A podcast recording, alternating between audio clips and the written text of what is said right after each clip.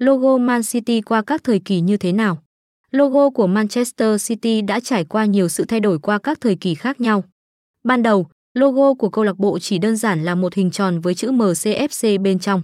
Sau đó, trong những năm 1960, logo của Man City đã được thay đổi để bao gồm hình ảnh của một tàu chiến trong nỗ lực kỷ niệm các nhà sản xuất tàu chiến của thành phố Manchester. Trong những năm 1970 và 1980, logo của câu lạc bộ được thiết kế với hình ảnh của một đại bàng, đại diện cho sức mạnh và uy tín của Man City. Tuy nhiên, từ năm 1997, logo của câu lạc bộ đã trở thành một hình vuông chứa hình ảnh của một con thuyền Viking, biểu tượng của thành phố Manchester và thể hiện sự quyết tâm và tinh thần chiến đấu của câu lạc bộ.